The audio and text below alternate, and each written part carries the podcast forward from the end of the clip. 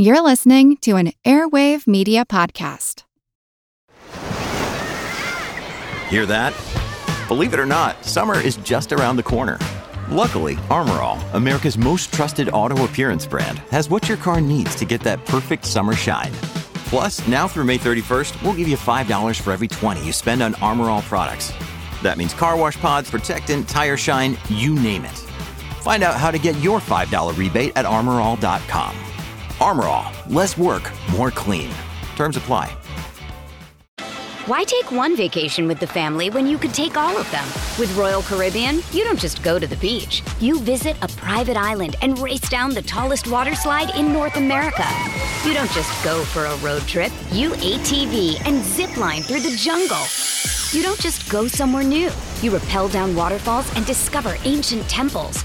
Because this isn't just any vacation. This is all the vacations. Come seek the Royal Caribbean. Ships Registry Bahamas if you've ever used an internet browser or had a CT scan or relied on a GPS system to get around town, well, you've benefited from publicly funded science. Now, I know that the government is not altogether popular these days, but never mind the approval rating of those who craft the law, Congress is not all there is to government. There are millions of federal employees, and yes, some do road maintenance and others do postal delivery, but they also do this basic and essential science research. During the government shutdown, many scientists simply had to hang up their lab coats and that highlighted the range of scientific research that public monies provide because now, suddenly, they weren't being provided. So, this gives us an opportunity at Big Picture Science to ask a bigger question about the role of public funding in science. What do we lose when it goes away? It's not just the brief shutdown we're talking about, but the general decline in science funding. We'll look at that. But what if we got the government out of science research altogether? What if we just had a bunch of private entrepreneurs foot the bill? I'm Seth Shostak. I'm Molly Bentley, shutting down science in this hour.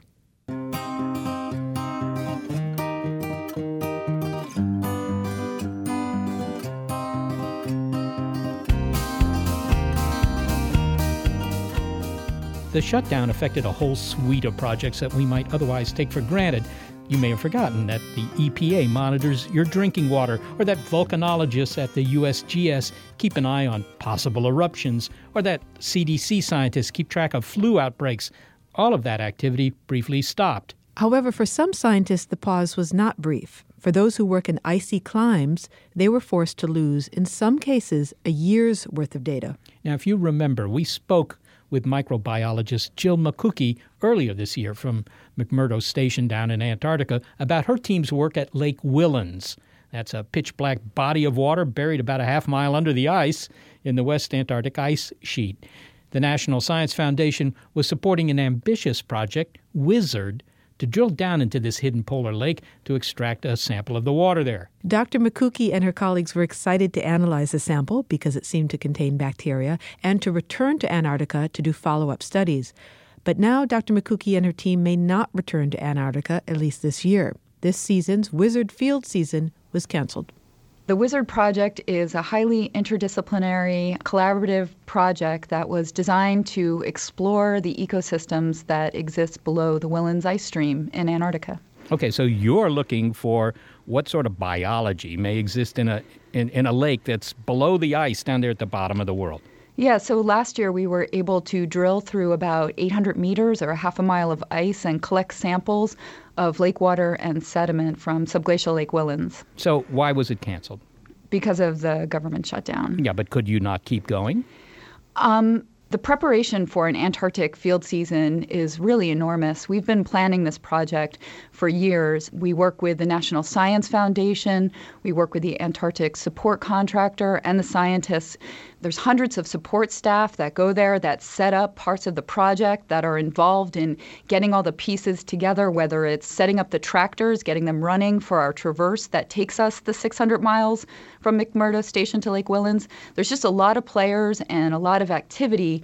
And so the timing of the shutdown was just so critical that it disrupted the flow of activities. And it's now too cumbersome to continue this project this year by how much would this have to be postponed? I mean, is, is this just a matter of, okay, the, the shutdown lasted weeks, Is that the nature of the postponement, or is this a little different because, of course, in Antarctica, there are only certain times of the year when you can do this? It's two weeks in a very critical time of when Antarctica is ramping up and preparing, and Antarctic fieldwork can only take place in a small window. We do most of our work in the austral summer when there's daylight. So it's not so much the number of days because it does seem like a short time, just two weeks, but it was just a very critical two weeks at a just a very important time of Antarctic uh, logistics ramp up. The media reported that. Uh, all Antarctic research was finished for the season. That's apparently erroneous. Yeah. Um, which ones were able to continue? So that's still in progress, and I, I, really have to express what a heroic effort I think the National Science Foundation and the Antarctic support contractors are pulling off right now, trying to salvage what, what science we can still get done now that the shutdown has been lifted. In the case of climate studies, and perhaps also in your field, microbiology, you're trying to learn something about the, the life under that ice. Uh, some people might wonder, I mean, why, why do I need, for example, climate studies from Antarctica? I, I'm not living in Antarctica. Can you tell me the importance of them? um, Antarctica can tell us a lot about the rest of our planet, right? It really can shed some light on how the overall planet works based on the dynamics of the ice sheets down there or how the ocean is responding. It's all part of the global system, and Antarctica is a very important bellwether of how our planet's health is. We spoke with you uh, from Antarctica just after your team had successfully uh, pulled out some bacteria from ice covered Lake Whillans. And the next step was to study those bacteria to determine whether indeed this was the first example of biology in a subglacial Antarctic lake. Have you studied those bacteria? Yeah, actually, we've been spending the summer in addition to preparing for another field season.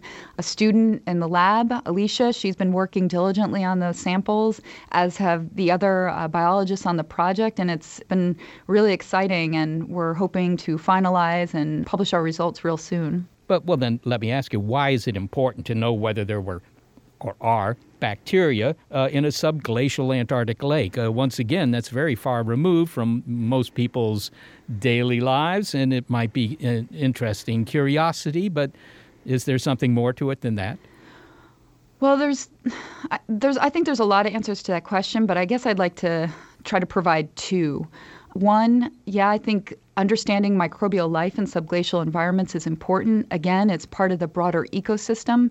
Knowing what their function is in this ecosystem is important. It could be that they're enhancing weathering reactions that are occurring below the ice sheet, and then those weathered products end up in the Southern Ocean and affect Southern Ocean productivity, which then you know reverberates around the planet these organisms are operating in cold, dark environments, and they probably have some very unique novel properties that allow them to survive under these constraints, if you will. And I think that's something that could be very um, important for us to understand how they're able to operate efficiently at low temperatures. Well, without sounding too provincial, although I probably do, uh, this sounds like it has obvious implications for looking for life elsewhere in our own solar system, where there might be hidden oceans deep under ice that they're completely dark, and there might be life there that could possibly resemble the sort of life you're likely to find. And that, that hits on my second point is captivating the human imagination. Uh, the reason why I got into science is because I was always curious about the potential for life on other planets. And so here I am studying subglacial environments because they actually seem quite hospitable to life and perhaps on Mars or Enceladus, where the surface might be very harsh, um, living below ice is actually quite attractive. Well, finally, Jill, you're not going to the Antarctic this year. Uh, what are you going to do with those two to three months you would otherwise have spent on the uh, icebound continent? Well, if I was staying here, I'd, I'd probably do a lot more um, mountain biking, but I'm still waiting to hear about one of our other projects that we hope might be able to be one of those salvageable um, science projects. There's a lot of effort going on right now to keep the science going in Antarctica. Jill Mikucki, thank you so much for uh, being with us today. Thank you for having me. Jill Mikucki is a WISSARD principal investigator and a microbiologist at the University of Tennessee, and we hope that she is able to return to Antarctica this year. And I'm looking forward to her results, which will be of course, of great interest to those of us who are looking for life elsewhere. Okay, other halted government science activity included NASA. Uh, those employees were asked to stay home as well. They couldn't even respond to work emails. Now, NASA's not just rocket jockeys. The agency's lead for research at the Science Mission Directorate reminds us that a suite of other work goes on as well. NASA space activities is divided between human exploration and science, says Max Bernstein. Now, human exploration is self explanatory, so. Science covers everything else. right? Okay. So, that is to say, all of the really cool stuff. you so think we, sending astronauts into space isn't some of the cool stuff? Okay, okay, yeah, I, I guess I should be careful about what I say. Uh, now I'm going to go ahead and I'm going to say it. Science is all of the really, really cool, far out cool stuff. We are dozens of Earth observing satellites measuring all of those things that help predict storms in the near term and climate change in the long term. We are the messenger spacecraft at Mercury, and Cassini at Saturn, and Juno on its way to Jupiter, and, and the New Horizons spacecraft on its way to Pluto, and the rovers on Mars, and the giant spaceborne telescopes that look out at distant galaxies, and the heliophysics, the folks who study the sun and predict solar events. I understand that of all the government agencies, NASA had to furlough the highest percentage of its workforce. Yeah, that's right. I'm told that something like 97% of the NASA employees were furloughed, and that was the highest proportion. Now, I wonder if we could look at more specifically what sort of research had to go on hiatus for just those two weeks or so. I understand the people who collect meteorites to study had to leave their, their meteorite bags at home. yeah, that's right. There are a number of people who study meteorites. The um, astrochemistry labs at Goddard Space Flight Center and at Ames Research Center were closed, and the astromaterials branch at NASA Johnson. And in all of these places, they study meteorites and interplanetary dust particles, and they study the chemistry of these objects. And part of the reason why these materials and meteorites are so interesting is because many of them are extremely old. They're as old or older than the solar system itself. So they can tell what the conditions were like at the time of the formation of the solar system. And in some cases, the meteorites that they find are actually pieces of other planets that were blown off in giant impacts and eventually came to Earth. We're talking about questions into the into the early universe and there is a telescope that is designed to answer some of those questions. It's the James Webb Space Telescope. It's supposed to be launched in 2018 or so, but I understand that uh, work on that telescope had to stop for a while. You're absolutely right. The James Webb Space Telescope is the next great observatory. You can think of it as the maybe the next Hubble. And work on the James Webb Space Telescope requires access to NASA facilities that were shut down. So, for example, Tom Greene, who's an astrophysicist at NASA Ames Research Center, was quoted by Scientific American as saying that a key test that required a low temperature vacuum chamber was missed during the shutdown period. And, the, you know, that may not seem like a big deal. You might say, well, you know, you'll just do it when you come back. But you have to understand that really big projects like this are planned out years and years in advance down to the day. And so it's not clear that we will have the chance to go back and do all of the tests that we wanted to do. Well, Max, I'm going to challenge you here a bit because you just outlined some really interesting research that NASA funds and that the government funds. But some people may suggest that NASA's research is a frill, that it's not essential to the country. What do you say? Well, the, the first thing that I say is I admit that what NASA does is not essential for the bare minimum of life. You don't need us to keep a roof over your head. Sure, that's true. But the things that we do are the things that great societies should do.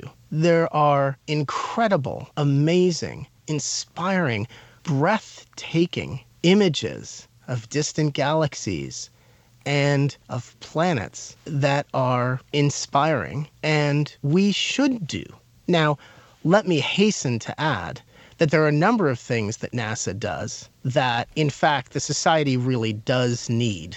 The Earth observing that relates to predicting storms, which certainly saves lives. And there are many technological spin offs that come out of NASA research. So there's all kinds of businesses that benefit from the science that NASA does. So, so Max, you've made the case of why NASA's scientific research is important, but why should the government fund NASA? As a thought experiment, what if private entrepreneurs were to fund this agency and the government got out of the scientific research business altogether? Yeah, the there is no private industry that would ever pay for the research that we do. The part of NASA that could be commercialized has been or is being commercialized. So we talk about the companies that are building the launch vehicles that are going to take the next generation of astronauts to the space station. And that's great, but that's not science. Max Bernstein, thank you so much for speaking with us. It was a pleasure. Thank you for having me. Max Bernstein is lead for research at NASA's Science Mission Directorate.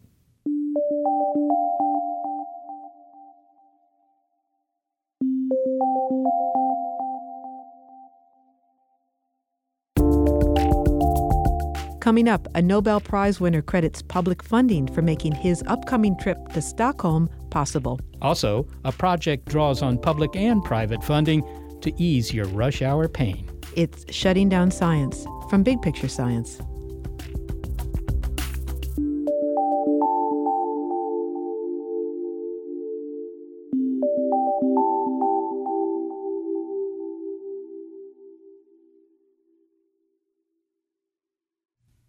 Why take one vacation with the family when you could take all of them? With Royal Caribbean, you don't just go to the beach. You visit a private island and race down the tallest water slide in North America. You don't just go for a road trip. You ATV and zip line through the jungle. You don't just go somewhere new. You rappel down waterfalls and discover ancient temples. Because this isn't just any vacation. This is all the vacations. Come seek the Royal Caribbean. Ships Registry Bahamas.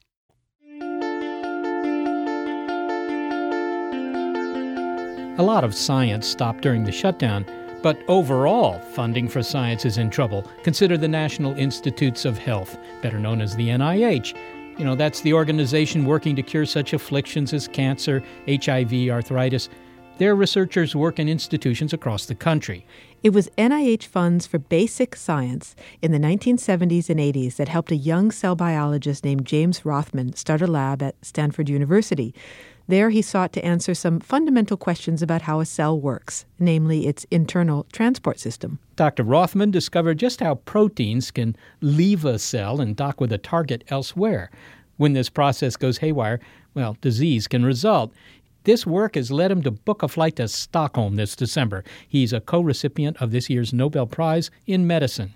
In his public statements after the excitement upon learning the good news, after the exclamation about how hard it was to believe the good news, Dr. Rothman immediately began making passionate pleas for increasing funding of basic research and warned us against what we might lose as those monies dry up, as they are now doing. He calls it a crisis for American science. Uh, let me put it to you this way. If you're a highly qualified scientist at a top institution in this country doing cutting edge work, your chances of getting a grant from the NIH are about 5 to 10%, depending on what part of the NIH it goes to. And historically, it was even just a few years ago, your success rate was much higher. And this has really uh, had a profound effect in not only in reducing the kind of research that's going on in basic science, forcing everybody to be more conservative, more incremental, less forward looking, but it's also had a chilling effect on young scientists who are trying to get started. And even then, even younger uh, folks in college are looking at science as a career and saying, I wonder if I really should do that.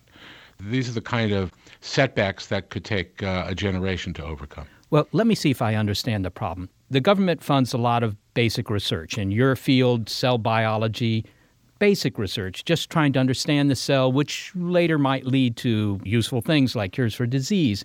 But is the problem just the total amount of money being allocated, or is it simply that the competition is greater so that the chances of any particular person getting that money are smaller?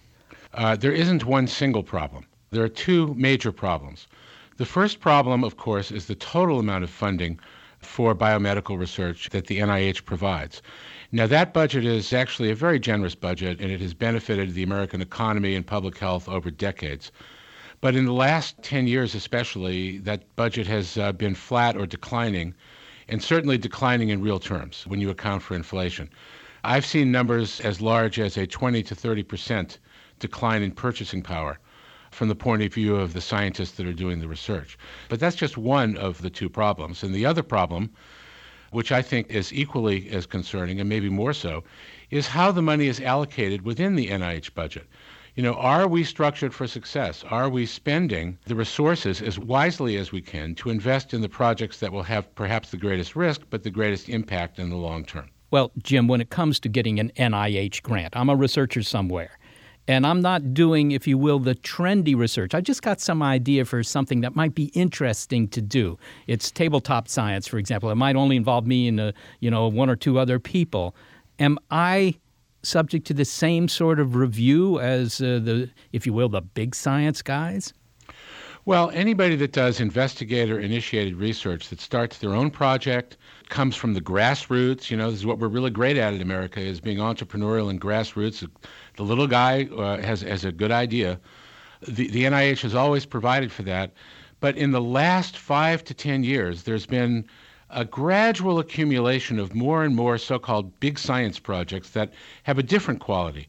They're organized by the government, they're top down projects, the most recently being, for example, the BRAIN Initiative. There have been other initiatives that relate to discovering of drugs uh, that the NIH is trying to do. Many people think that that's really something that belongs in pharmaceutical companies. No one of these initiatives is problematic. They're all good, but they come at an expense. And the expense that they come out is the goose that lays the golden egg, which is uh, fundamental research in basic science. We're not i think the scientists are not out there like a, a union or an employee group saying we want to have full employment we want higher wages. That's not what our concerns are about. Our concerns are about maintaining an operation and growing it in a modest way not a, uh, knowing that there are economic constraints today growing it in a modest way but a way that sustains the long-term economic growth okay and public health improvements that the NIH has produced over a generation for the American public and indeed for the public around the world. Jim, you recently won the Nobel Prize for your work on uh, protein transport in cells. And there were other Americans up on the dais there uh, getting the Nobel Prize as well. It looked like another triumph for American science. And yet you're saying this is actually, uh, if you will, honoring the science policies of the past. And I take it by that you mean that because of the funding difficulties today, we may not be producing the Nobel Prize winners of the future. I can guarantee you that that's the case. All right, so how do you explain to somebody, say a non scientist that you meet uh, at a dinner somewhere, why this matters? Because perhaps they would say, hey, look, I don't really care where the science comes from. As long as there's some company somewhere that'll turn it into, you know, the cure for a disease or whatever it is, who cares if the if the science comes from China or Singapore or some other country? Well, you know, that's frankly a legitimate point of view for the scientific result in and of itself. But, you know, what the science generates in addition is knowledge, know how, experience, trained people. Someone like uh, Randy Schekman, my co laureate, or myself, or Tom Südhof have trained hundreds of people. And those people, in turn, have trained hundreds of people. And that multiplier effect gives rise to a kind of um, an ecosystem of science and technology. You mentioned that you're calling today from the Silicon Valley. I don't have to explain to people in the Silicon Valley the value of having Stanford University and the University of California, Berkeley, and the University of California, San Francisco, for example, uh, in close approximation and what that has generated for the economy of the Bay Area and indeed for the economy of the country. Now, had that science been done someplace else, some other country would have been the fortunate beneficiary of all of that. How serious is this problem? Is the United States still the place to do cutting edge research? It's a very serious problem. It's not too late to recover because we're just on the on the beginning of the decline.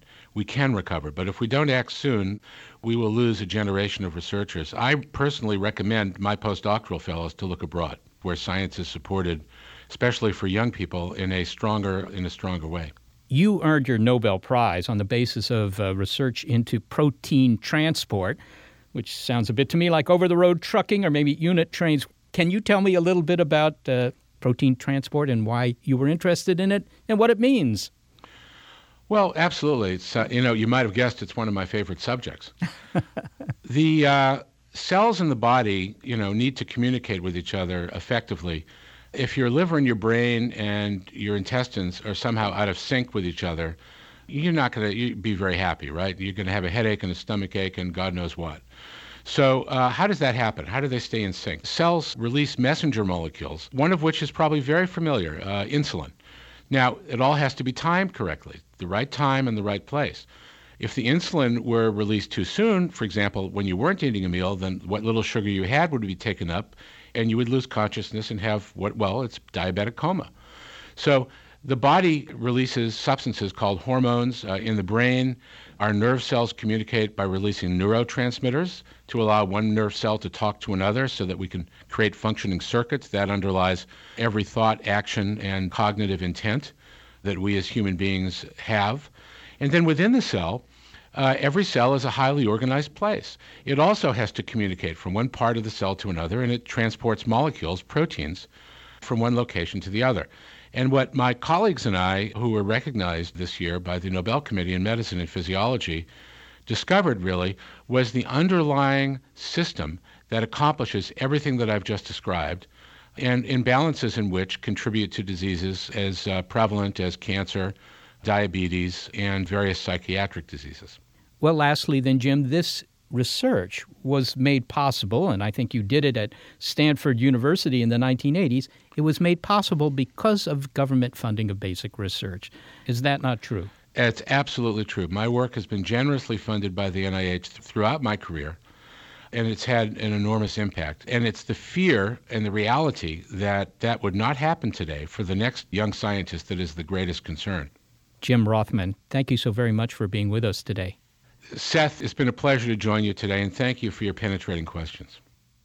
James Rothman is a professor in and chairman of the Department of Cell Biology at Yale University, and he's a recipient of the 2013 Nobel Prize in Medicine.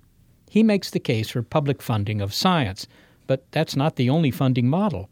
A collaboration between public institutions and private companies, Nokia and Navteq, have designed a GPS system that has helped ease the pain of the morning commute.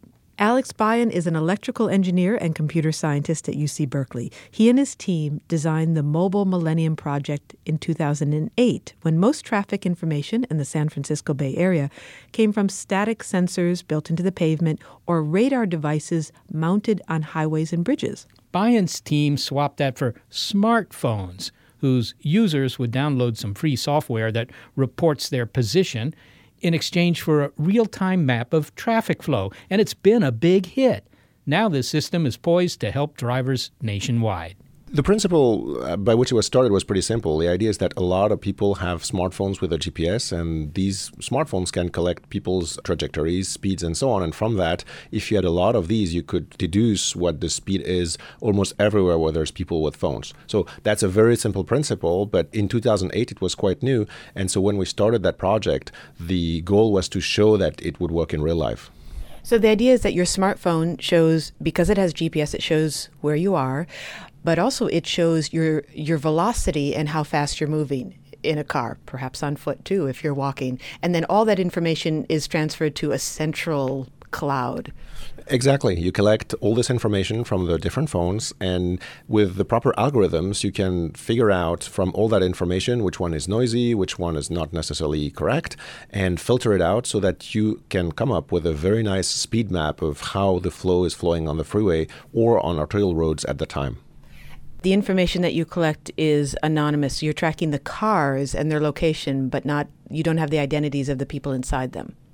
That is absolutely correct. I think one of the major principles of crowdsourcing in general is that people have to feel comfortable about sharing their information. And so anonymity is very, very important. In fact, at the time when we started Mobile Millennium, we had a paradigm called the virtual trip lines that enabled us to not even track people from their origin to destination, which is also a very important thing.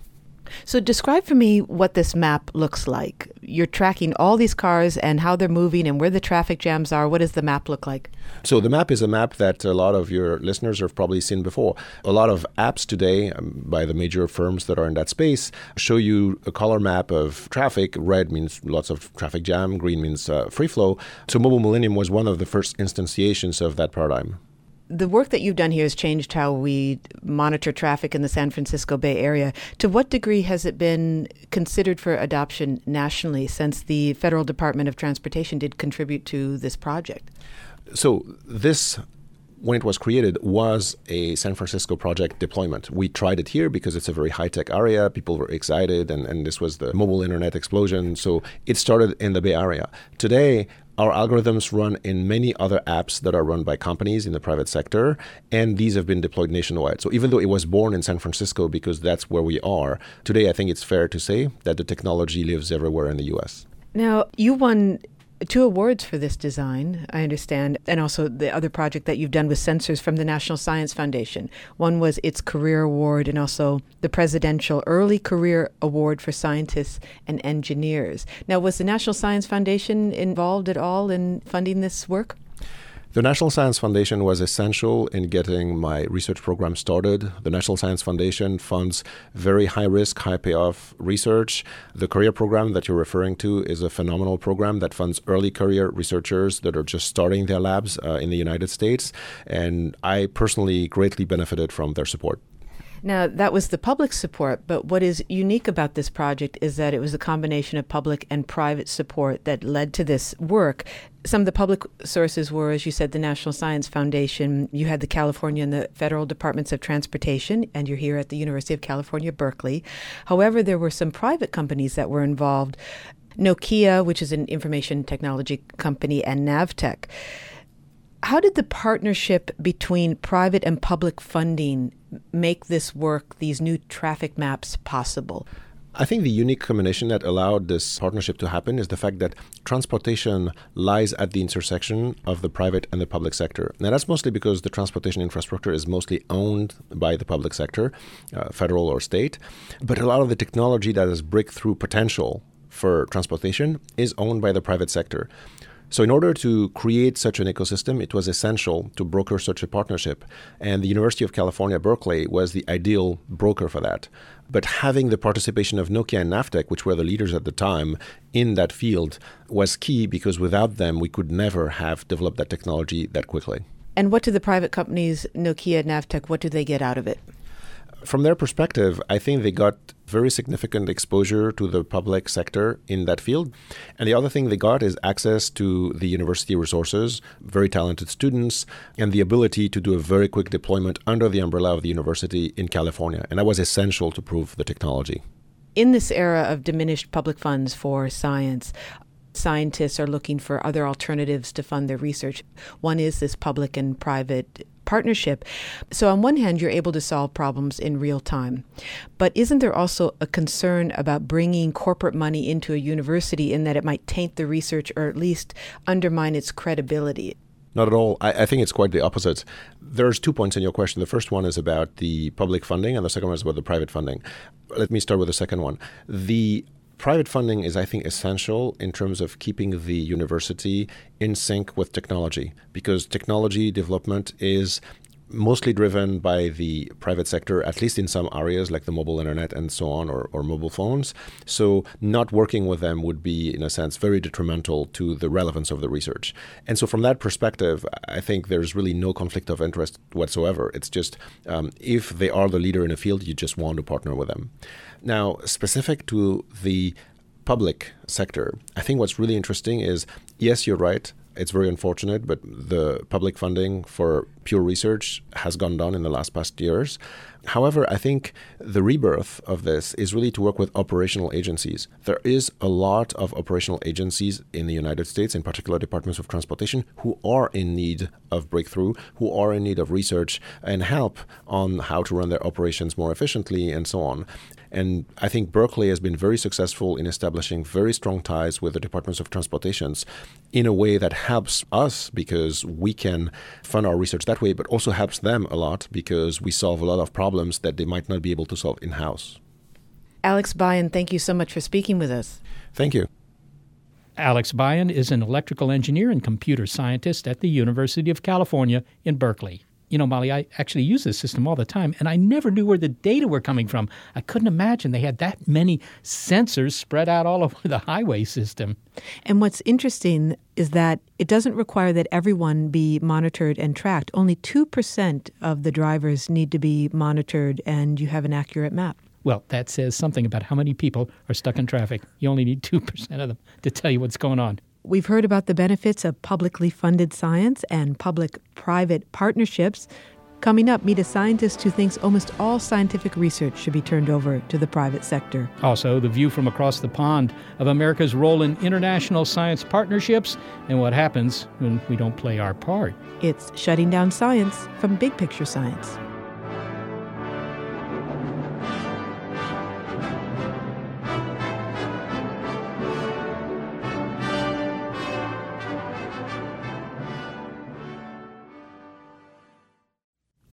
Look, Bumble knows you're exhausted by dating. All the must not take yourself too seriously and 6 1 since that matters. And what do I even say other than hey? well, that's why they're introducing an all new Bumble with exciting features to make compatibility easier, starting the chat better, and dating safer. They've changed, so you don't have to. Download the new Bumble now. It's no secret that privatization in general is popular, and in the realm of science, even NASA has turned over the building of rockets designed to go into orbit to private industry. And who could forget the race between a government and a private effort to be the first to sequence the human genome? So, is it a good idea to get government out of the basic research business altogether? Pat Michaels is the director for the study of science at the Cato Institute. Pat, we've been hearing about the benefits of government funded science. We've also heard about public private funding partnerships. Is there a case to be made for doing away with public funds altogether, just privatize science? I think there's a case for privatization of science, probably not in its entirety. Although you can make the argument that basic research, which people would think would have no particular economic gain, was once largely supported by private industry. You know, the government really only got in the funding business of science uh, about 1940 and beyond. Well, what about things like, I mean, that come to mind, such as in my own field, astronomy, right? There's no profit in astronomy particularly, and yet it leads to things that, in, you know, eventually prove useful because it leads to developments in physics. Uh, it's been done by private individuals in the you know 200 years ago, but today you know a telescope might cost a billion dollars. Who's going to do mm. that? I guess you better call up Bill Gates. you know, the fact of the matter is, I'm, I keep on thinking of Bell Labs or something like that. I'm sure they had a pretty snazzy, state of the art, state of the science optics program when they were up and running and winning Nobel prizes. And I'll bet that there were applications of those optics programs that could be used in astronomy and remote sensing and things like that. And some philanthropists might think that would be just a wonderful thing to do. In your opinion, Pat, what's wrong with having research publicly funded? I mean, what what's the downside of that? Well, first of all, I can't quite find in the Constitution where it says that the government must be the sole provider of funding for technology and research and development. I just don't see that. And secondly, we have had a model where the world, in fact, largely had private funding of science, and science moved forward. And thirdly, the public funding of science, particularly through the various federal agencies, can lead to political distortions that may actually harm science. Can you give me an example of that? I can give you an example of a thought experiment Uh, let's talk about global warming. Now, global warming is a very lucrative scientific field at this point in time. And your advancement in the university is largely predicated upon the amount of funded research that you publish and the quality of those publications. Now, if you submit a paper on climate change that says, well, you know, my analysis indicates this issue is kind of really overblown, who's going to review that paper? The other recipients of the climate change funding. I have a feeling they have an incentive to give that paper a very vigorous review, and you'll probably get an outright rejection. But if you submit a manuscript that says this is a terribly important problem and it's worse than we thought and more research is needed, I guarantee you that that paper is going to get a glowing review, a light review, and will probably be accepted with minimal revision. So that results then in a skewed scientific literature, which is used by those who perhaps want to impose regulations as the basis to impose regulations. One of the ways that that might be ameliorated would be for there to be more private funding.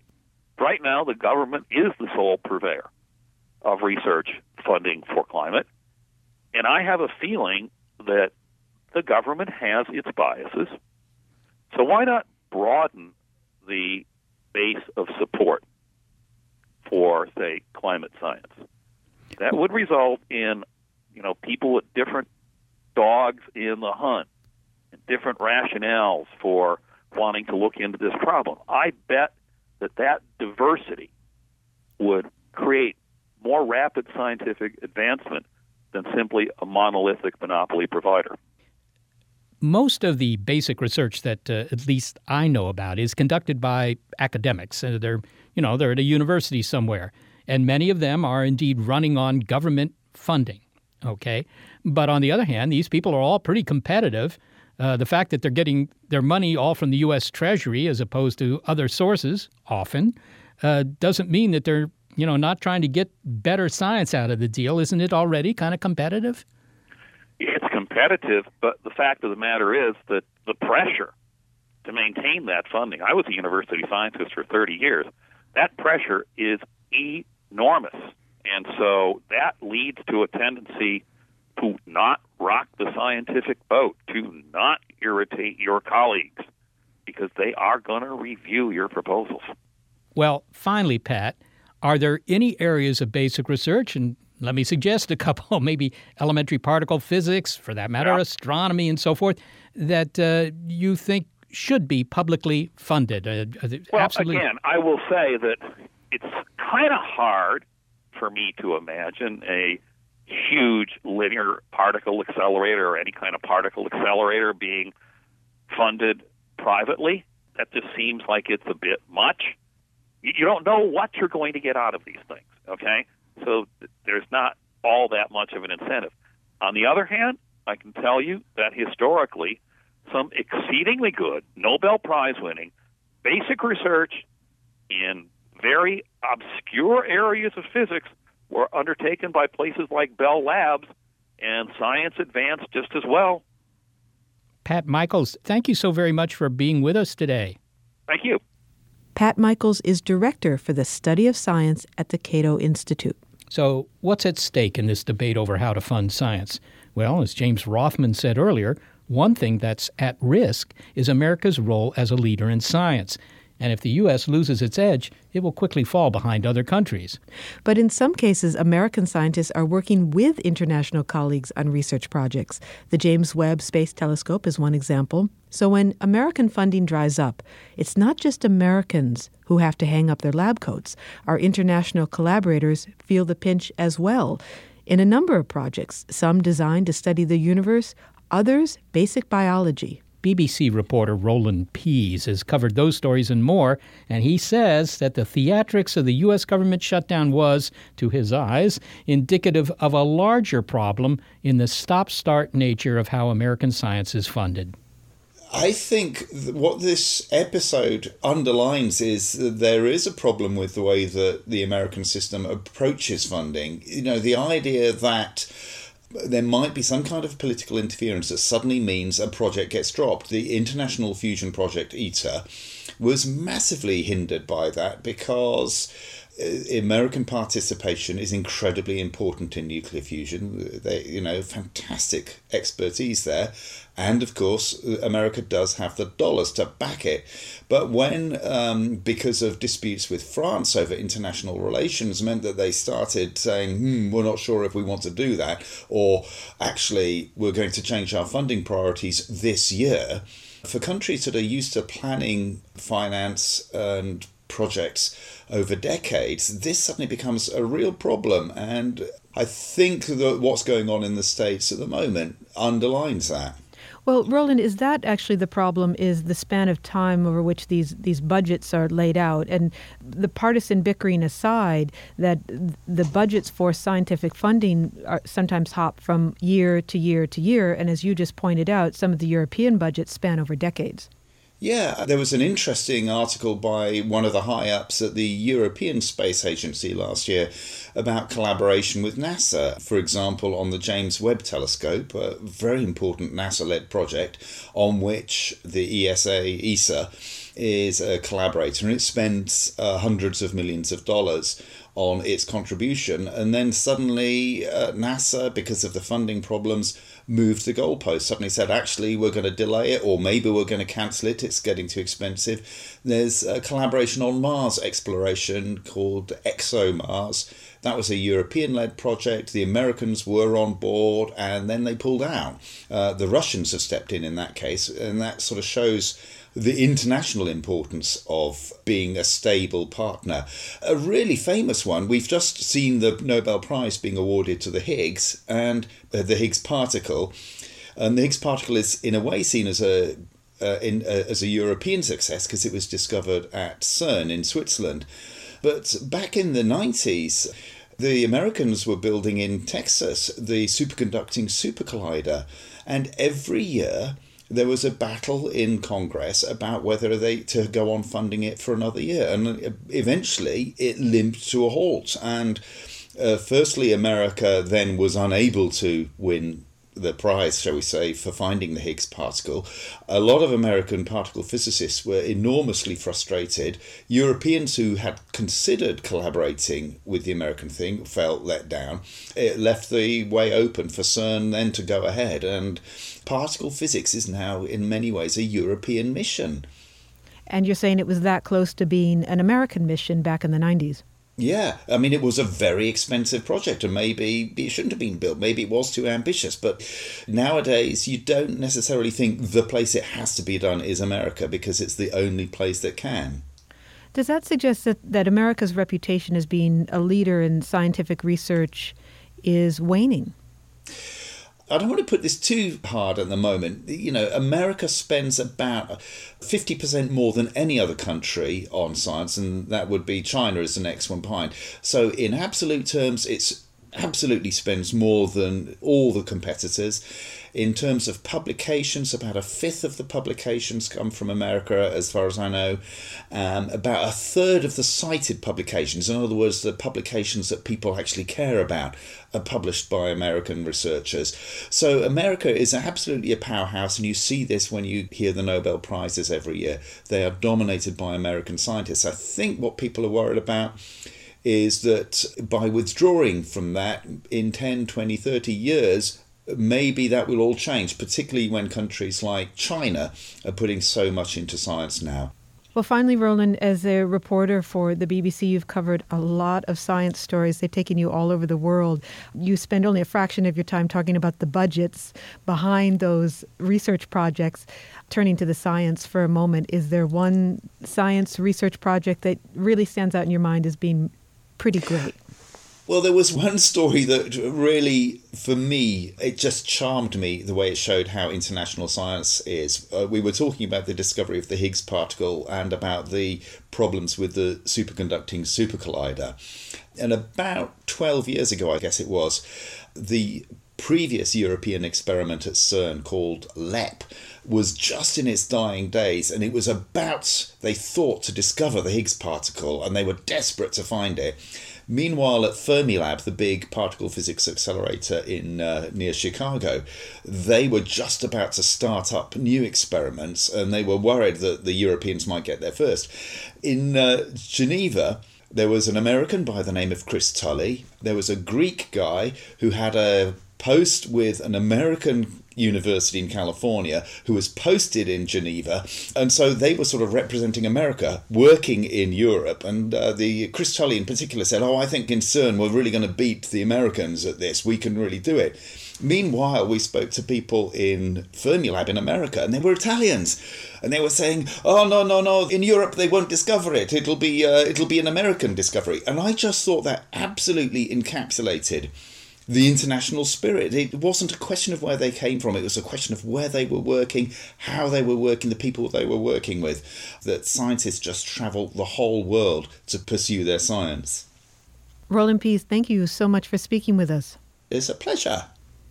Roland Pease is a BBC science reporter. So we hear the perspective from abroad about science funding in the United States, which seems to be different than it is in Europe and in Britain, models for public funding and public private funding and private funding of science.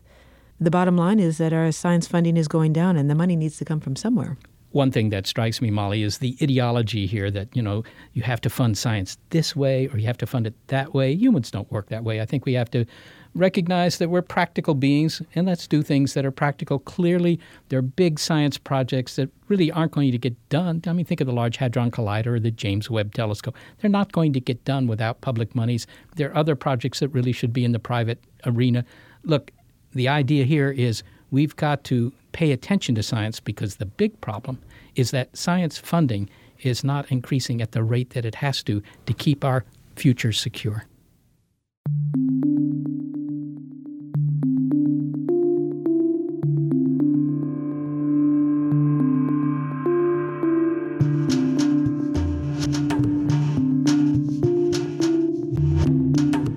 Well, we can make public our gratitude to Gary Niederhoff and Barbara Vance for their help with this program. We're grateful to support from Google, also Rena Shulsky David and Sammy David, and the NASA Astrobiology Institute.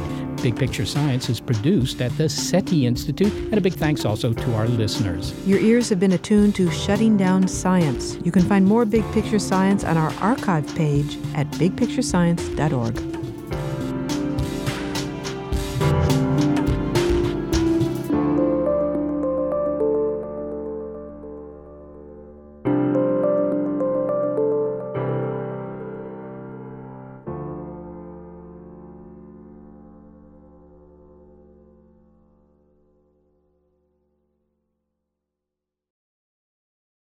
As a long-time foreign correspondent, I've worked in lots of places, but nowhere as important to the world as China. I'm Jane Perlez, former Beijing bureau chief for the New York Times. Join me on my new podcast, Face Off US versus China, where I'll take you behind the scenes in the tumultuous US China relationship. Find Face Off wherever you get your podcasts. Get ready to geek out. The Wired Science Podcast explores all the latest and greatest in science everything from strange diseases and biological breakthroughs to interesting tech and mysteries in outer space. Listen to Wired Science today, wherever you get your podcasts. That's Wired Science, wherever you get your podcasts.